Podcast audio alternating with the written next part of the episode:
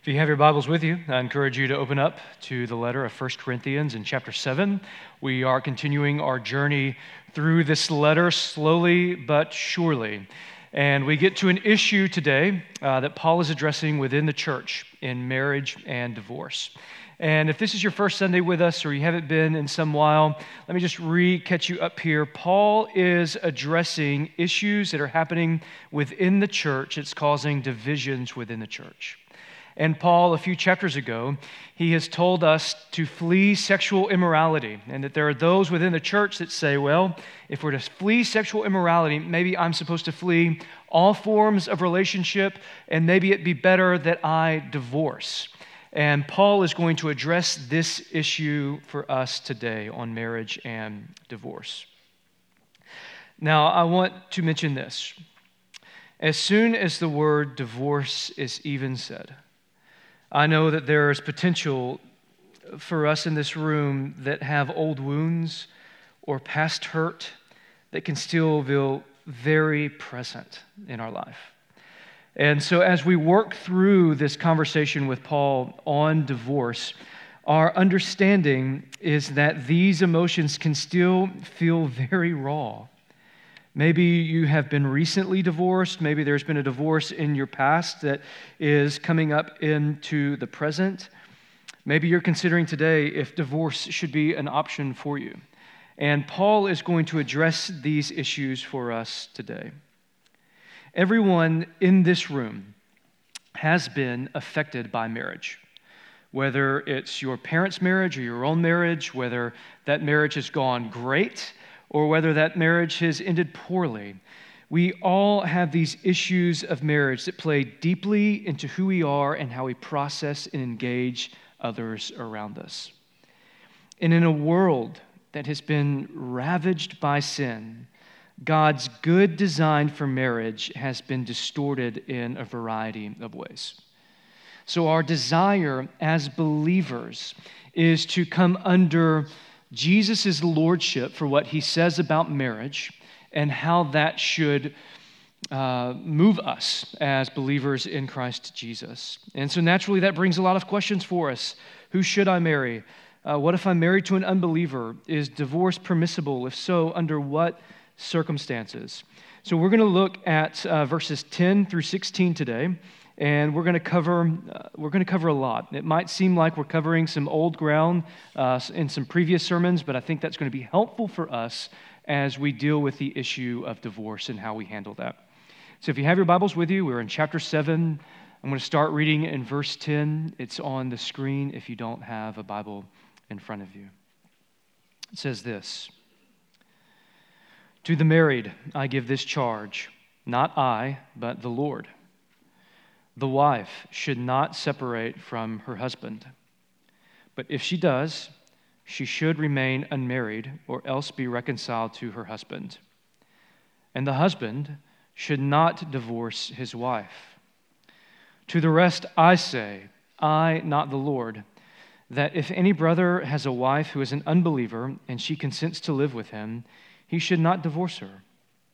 If any woman has a husband who is an unbeliever and he consents to live with her, she should not divorce him. For the unbelieving husband is made holy because of his wife, and the unbelieving wife is made holy because of her husband. Otherwise, your children would be unclean, but as it is, they are holy. But if the unbelieving partner separates, let it be so. In such cases, the brother or sister is not enslaved. God has called you to peace.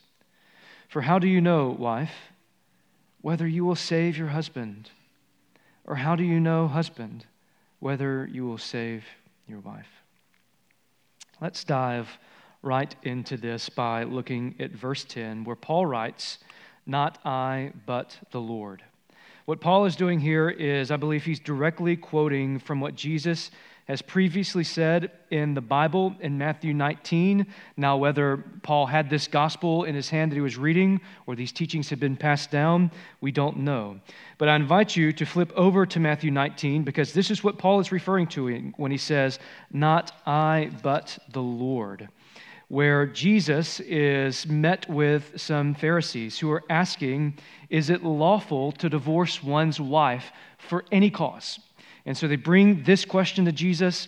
And as you get to Matthew 19, let's see how Jesus answers this question. Matthew 19, starting in verse 3.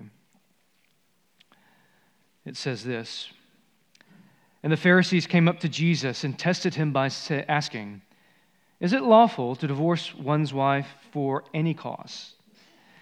And he, Jesus, answered, Have you not read that he who created them from the beginning made them male and female and said, Therefore, a man shall leave his father and mother and hold fast to his wife, and the two shall become one flesh. So they are no longer two, but one flesh. What therefore God has joined together, let no man separate. They said to him, Why then did Moses command one to give a certificate of divorce and to send her away?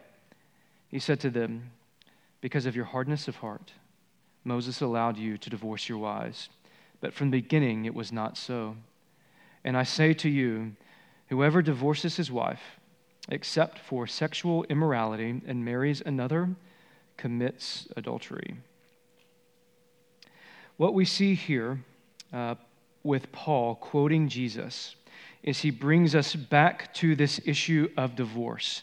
And we're wondering is it lawful for us, is it permissible to get a divorce?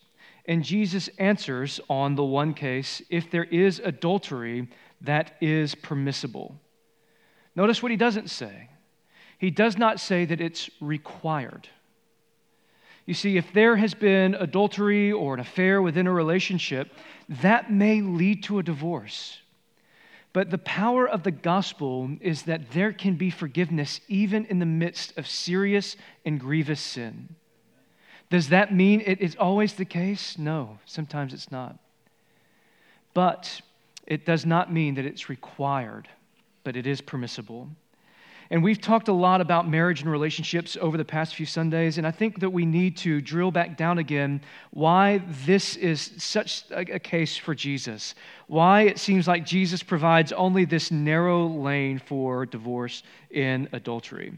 If you'll remember, uh, we went all the way back to the beginning in Genesis, where we saw that God created man in his own image. In the image of God, he created him, male and female, he created them. What this means is that as we have been created, we did not pop into existence from some primordial goo. We were created by the creator and king of the universe. He has ordained and given us, made us in his image. And it's a beautiful and a wonderful thing. But do you remember what happens in the creation account? That it's not good for man to be alone that God says this is not good and so he creates woman to come alongside. And we see three things that happens in this creation account by God that we have been created for his purpose. The marriage relationship, it bears God's image to the world. When we love one another, we have two image bearers coming together. You can be an image bearer separate from marriage. You, you image God to the world, but as a married couple, you also bear God's image to the world. Second, what marriage allows us to do is to participate, cultivate, and continue in the creation process with God. God gave man uh, the ability to co rule alongside with him and to continue on in the creation process. What a wonderful and beautiful thing that God has designed. God created the world, and then he brings man and woman and says, Let us go, therefore, and create, multiply, be fruitful fill the earth with his goodness and glory. He allows us to participate alongside that. And then lastly, to enjoy God is in his good creation. So, what Jesus is saying here in Matthew 19 is that someone is coming alongside and they are ripping apart God's good design. What God has joined together, there is something that is separating this. What God has created for us to be a good thing that we are to delight in that unifies us, it has been separated by adultery. And Jesus says that's permissible by divorce. Divorce is permissible in this situation. We see that marriage is sacred and we are to protect it. But when that sacred union is broken, Jesus allows, he gives permission for divorce. It's permissible for divorce in adultery. Second, we see that marriage is a symbol, that it reflects Christ in his church. We saw a few weeks ago that marriage is sacred, it's a symbol. Uh, Ephesians 5:30 says, "We are members of his body. For this reason a man shall leave his father and be united to his wife, and the two shall become one flesh." This is a profound mystery, but I'm talking about Christ and his church. In other ways, in another way, what Paul is saying is that your marriage to your spouse it represents the love of Christ for his bride, for his church. And that is what our marriage is supposed to imitate and reflect. It's a symbol of Christ's love. Marriage is prescribed in the Bible as a way of saying, I see all of your imperfections, and I am still completely, exclusively, and permanently committed to you. In the same way, that Jesus has seen us in our imperfections and that he is committed to us, so committed that he goes to the cross. We see uh, in Matthew 19 that sin breaks marriage. We can ask, what's the cause of divorce? And we can boil it down to all uh, sort of different things. We can say, well, it's communication issues, or, you know, we really didn't connect on this personal level, or it's something financial, whatever it may be. But the root of the issue of divorce is sin. Jesus says it's the hardness of heart that you look for this certificate of divorce. Now, this isn't to make light of issue. This isn't to say this is like there are different circumstances and situations that arise and it's not really difficult. But we can boil it down to one thing that there is sin in our hearts.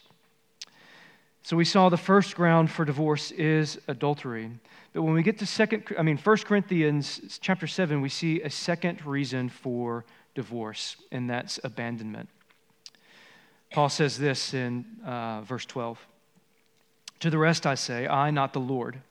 So, what this means here is not that Paul is saying this isn't authoritative, this isn't scripture. What Paul is doing is he is interpreting scripture and applying it to this case. Paul is taking something that has not been spelled out like uh, adultery and divorce. He's applying this principle to this case. And he is interpreting it to say this that if any brother has a wife who is an unbeliever and she consents to live with him, he should not divorce her.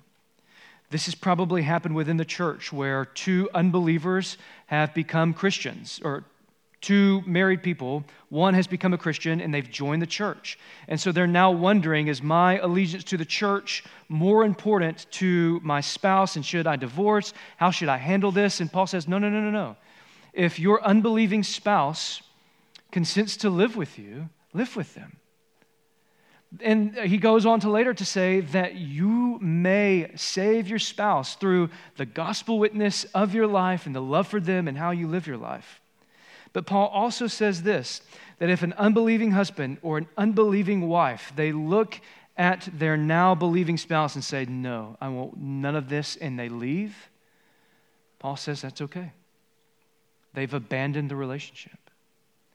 Now, this might happen in the course of a church fellowship or a gathering of believers where it seems like there are two believing spouses but one is operating in a manner that shows that they aren't repentant and they have unbelief in their heart and they abandon their spouse.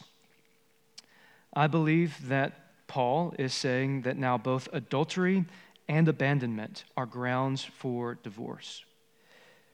Or it allows divorce to be permissible.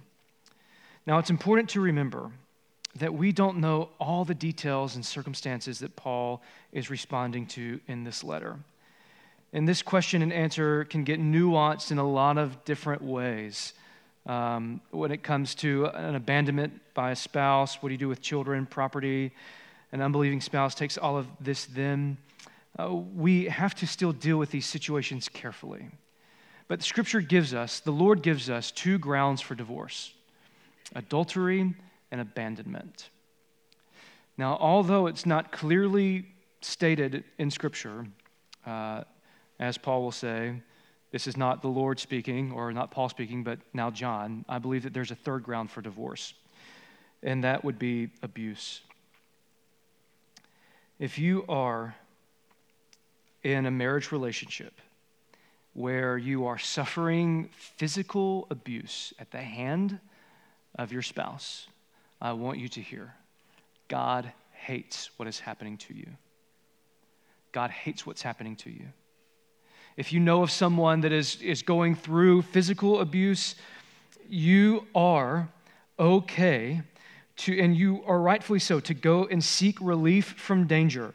No spouse or child should endure destructive, controlling, expletive, oppressive, forceful domination, especially that that jeopardizes your safety or well being. God hates this.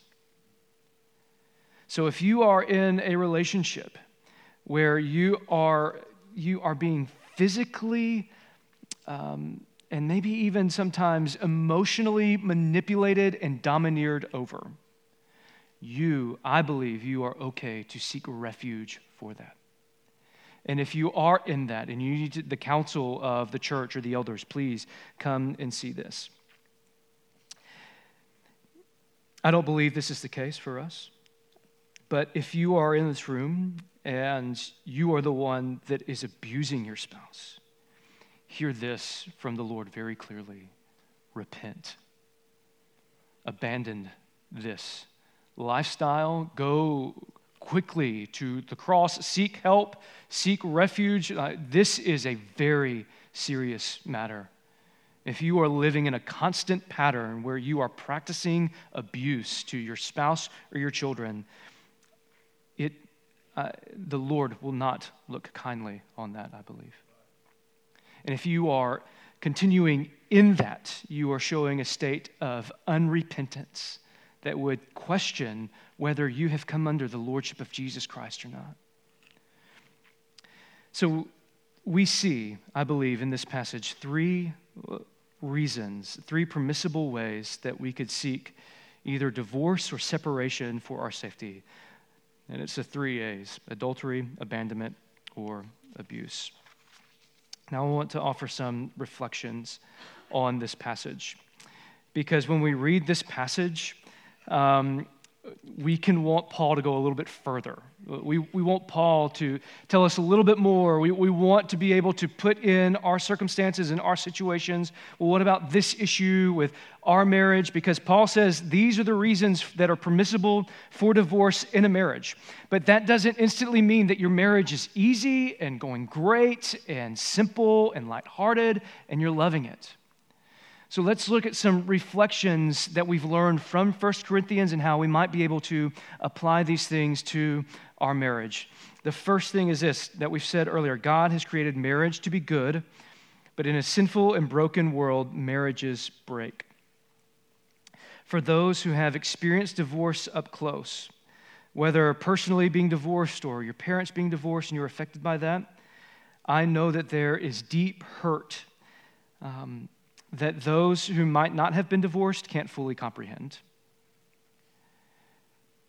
But there is one who does, and that's Jesus.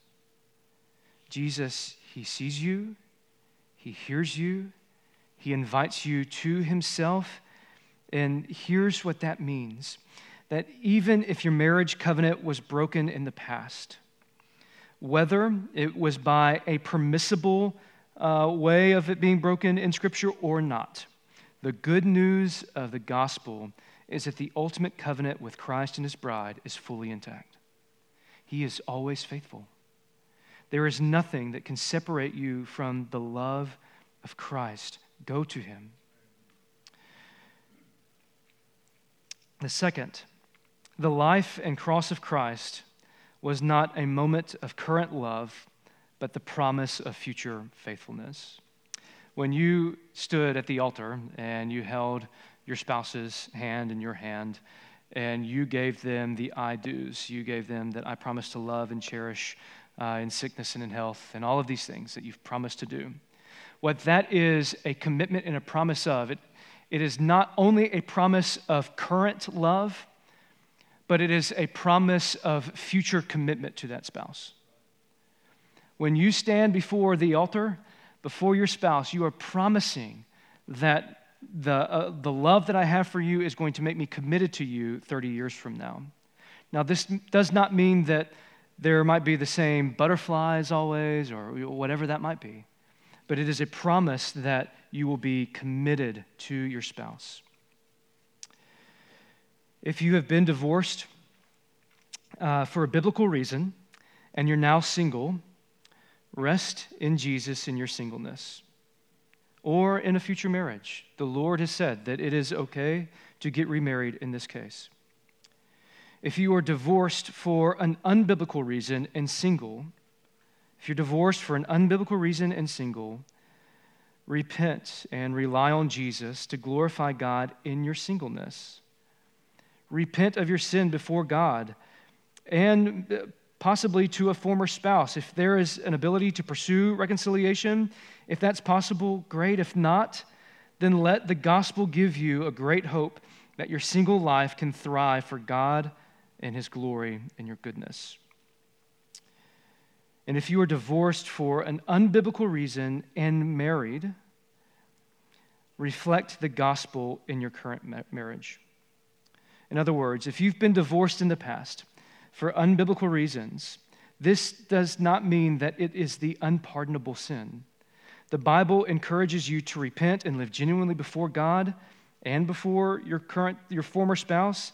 At the same time, God does not tell us that we should break another marriage to divorce again and try and figure it out backwards. Does that make sense? So if you have been divorced and you find that it's not one of these reasons that God has laid out for us adultery, abandonment, abuse and you have been remarried. And Jesus says, if you remarried and it's not for adultery, I mean, not for that, you are in adultery, Jesus still has you. God does not command us to break this marriage and then try and go figure it out. Live faithfully in your current marriage. Consider Jesus' interaction with the woman at the well in John 4. If you are married, love your spouse in a way that portrays the gospel. And here's a very practical way that you can do this ask your spouse, in what ways can I love you? And then do those things. And then repeat. Ask your spouse, in what ways can I love you? And then do those things. So, taking all of this from 1 Corinthians, I have two secrets to marriage. The first secret is this the secret to marriage is the power of Jesus, his spirit, and the gospel. Through the gospel, we get both the power and the pattern for our marriage. Your horizontal relationship with your spouse is affected by your vertical relationship with God. Your horizontal relationship with your spouse is affected by your vertical relationship with God.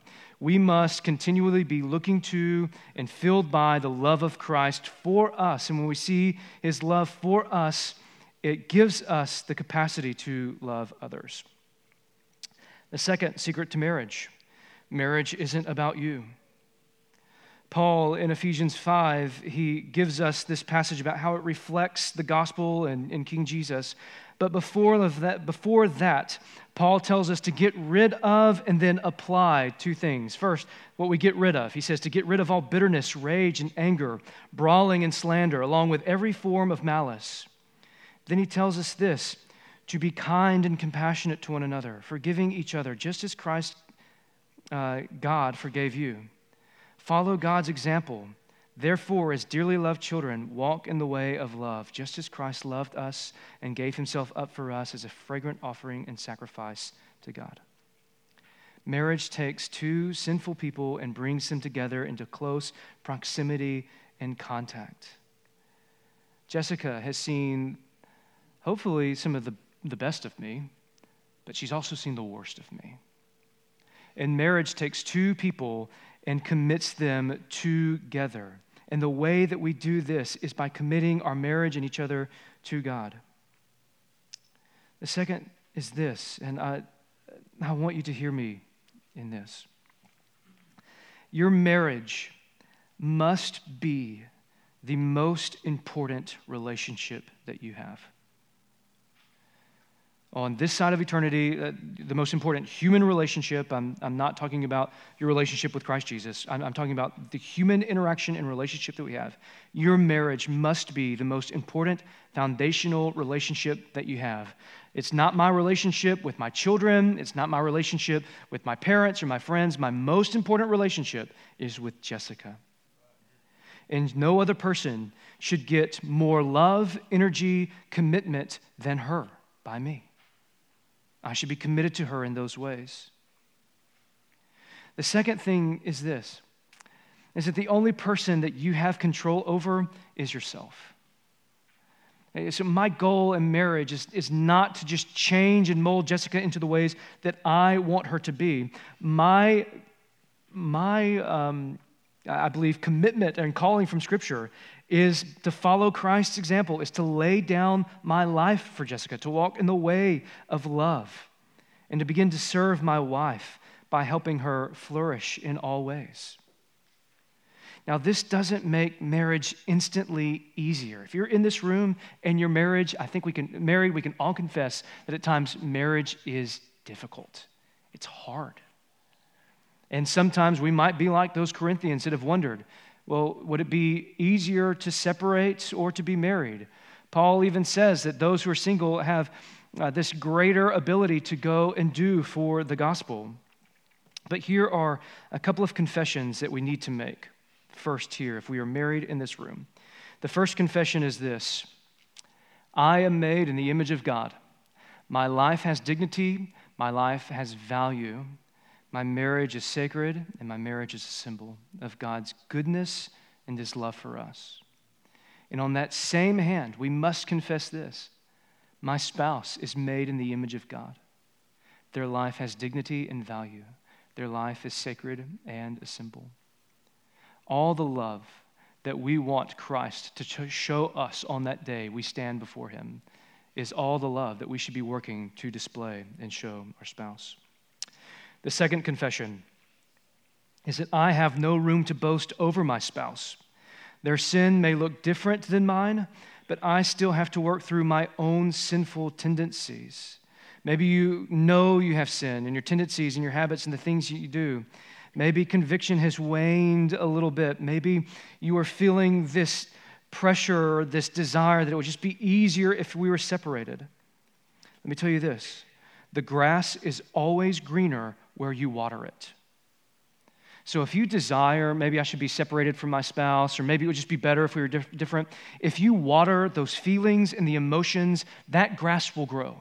Those desires in your heart will grow, and you will start to believe that that would be better.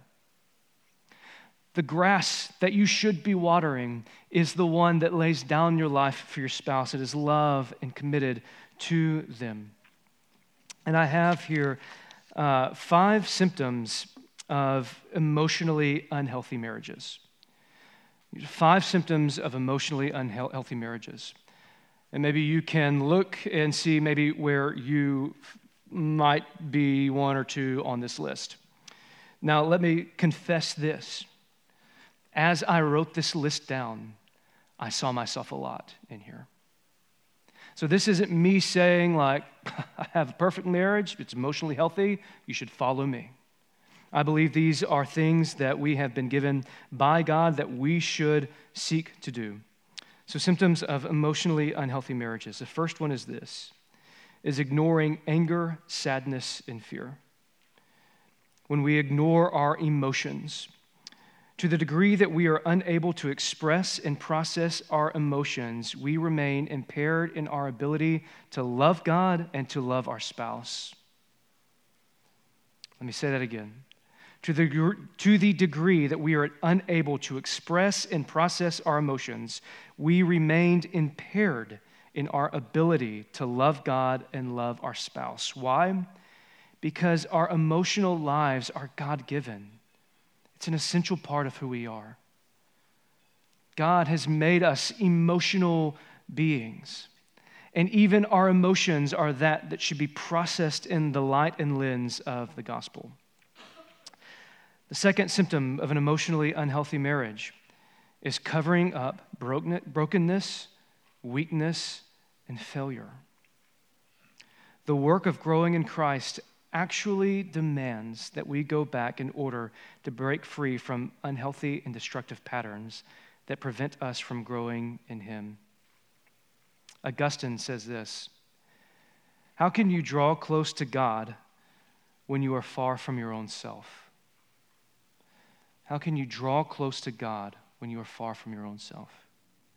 So, when we continue to cover up our, our emotional uh, issues of anger, sadness, or fear, or the brokenness and weakness and failure in our own lives, when we don't deal with that, we are handicapping ourselves in the ability that we have to love our spouse. The third is this denying the impact of the past on the present. One of the most important things um, that we can do in following Jesus is to invite him into our stories and our traumas so that they are integrated into our spirituality, our personal life, and our love for others. There is sin within you, but there is sin that's also happened to you from the time that you were young and growing up. And this sin that you've committed and this sin that's been committed to you, it has a way of shaping and molding us. And if we don't deal with those, if we don't process those through the gospel, if we deny the impact on the past on the present, then we handicap our ability to grow in our marriages. One thing, just personally, I'll get very. Uh, I, I, I see myself in the tendency um, to ignore the emotions that I'm feeling. Because I can over spiritualize it to say, well, it's just better if I just cover it up, if I just don't deal with it and I just swallow it. That doesn't help Jessica. It doesn't help us as we process uh, the things or the issues when, I'm, when we're working through things emotionally. I'm not helping her in that way, I'm robbing her in that way. So when we deny the impacts on the past and the present, when we deny things that have happened maybe earlier in our marital lives that are now coming back up in our later lives. And we think, well, you should just get over it. You should just not deal with it. That was in the past. You forgave me of that. No, we can't deny the impact of the past on the present. We invite Jesus to come into all of us, and we are broken, frail people, and we need Jesus to intervene on our behalf. Fourth is to spiritualize away conflict when there's conflict in, in the marriage or when there's an argument, we can say, oh, it's just the devil's out to get us. Mm. Or maybe it's just that we haven't dealt with the issues that we have. Maybe it's that we haven't repented of our sin. We can't spiritualize away our conflict. And the last one, and I think this is one of the most important ones symptoms of emotionally unhealthy marriages is a life without limits.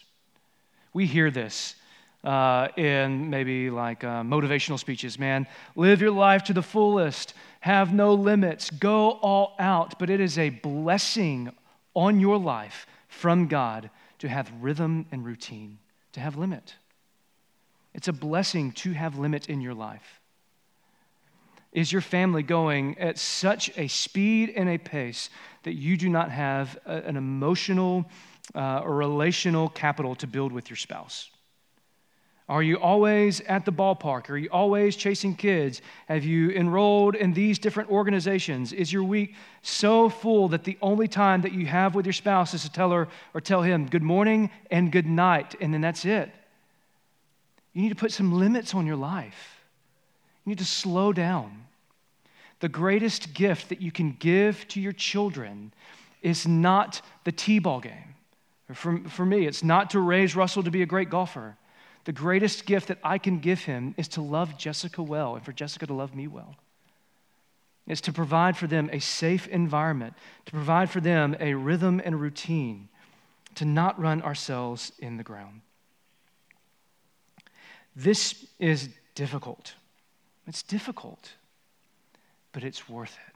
As we follow Jesus, as we lay down our lives to follow him, uh, that we can now come together and work through these things. So, here are three ways that we can work through uh, these emotionally unhealthy symptoms. The first one is this that you should allow your spouse the freedom to say what they feel. You should allow your spouse the freedom to say what they are thinking and feeling in that moment. And maybe that feeling is a little off. Maybe they've interpreted a situation that's not right. But what you shouldn't do is just, whoa, wait, stop, stop, stop. You got it wrong. It wasn't that. You're making too big of a deal out of it. Just, no, no, no, no, no. I meant this. You just felt that way. That's not right. No, no, no, no. You need to give them the room to be able to say what they're feeling, to help them process what they're feeling in that moment. They, that is a freedom you can give your spouse. And when they say they have felt this way, acknowledge that feeling as being real. Don't say, no, no, you're just wrong. I've got it right. No, acknowledge them in that way. The second freedom that you can give your spouse is the freedom to see them and hear them. When you allow your spouse to express what they are feeling, to be empathetic instead of interrupting, it will create a bond for you. And then it creates the freedom to you then to be able to say what you feel to what you see and what you're hearing. And then the last freedom is the freedom to ask. When we ask this question, how can I love you in this way? How can I serve you in this way? We need to have that freedom to come alongside our spouse and love them in that way. Do not expect drastic changes overnight. Most changes come slow, small increments over time. Extend grace to your spouse. Do not ignore small changes and improvements. There was a study done in 2007 that says that it takes five encouragements to one negative comment. We are, we are creatures that, that don't do well with criticism. So, as the spouse, you don't want to be the person that is the most critical for them any given day. So, the third confession, uh, we're continuing on, and this is the last one. So, to go back, our first confession is we're made in the image of God, so is our spouse. The second confession, I have no room to boast over my spouse. Their sin may look different than mine, but I'm still sinful. The third confession, and the last one is this I am made in the image of God. I have been given dignity. Um, I have, uh, I, I am, how do we say it? We are both sacred in that way. We are made in the image of God, but Jesus is the image of God. There's a difference. Do you see it? You're made in the image, Jesus is the image. And so, as we, as a church, uh, those who are married in the church, look to have uh, relationships that are emotionally healthy, we look to the one who is God, who fills us with his love and gives us the capacity to love. Now, I know that we have said a lot today, and one of the challenges for me is um, wanting to give you something in, in bite sized portions. But know this listening to a sermon, a sermon's not going to change your marriage. You know, we could do 10 weeks on marriage here, and it may not help your marriage. What helps your marriage is a commitment to the gospel, to Jesus, and to each other, and walking with Him by His Spirit. Paul tells us that we have the mind of Christ. Pray for each other, love each other, serve each other, and seek God in every aspect and moment of your life. Let's pray together.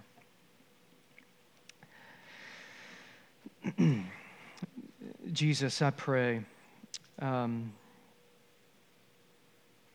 that your gospel, that, that the hope that we have in Christ, in you, Father, be a soothing balm um, to marriages that have been broken, marriages that are currently broken, marriages that are working through it. Father, I pray that uh, our families can find comfort and joy in you in that way. Uh, Jesus, for those in the room who have been divorced, Father, I pray uh, that it is not additional shame that they are feeling, uh, but Father, that, that, they are, that they know that they are seen by you and that they're loved by you. And Father, that they can take all of their baggage, all that they have to you, Father, and you take them in. Father, that there is nothing that they can that we can bring to you that will surprise you, that will shock you, nothing that we can say that you'll be like, oh, that's too much. Father, you promise to forgive us of all of our transgressions and our sins if we come to you. So, Father, from this day forward, I pray that the people who are in this room that are married, Father, commit to their marriages in a way that relies on you and reflects your love for the church. Father, for those that are single in the church, Father, I pray uh, that they see their life is valuable, that marriage is not an identity for them, but Father, that you are. And Father, that you have called them, whether in their singleness or in their marriage, uh, to reflect your goodness and love for them.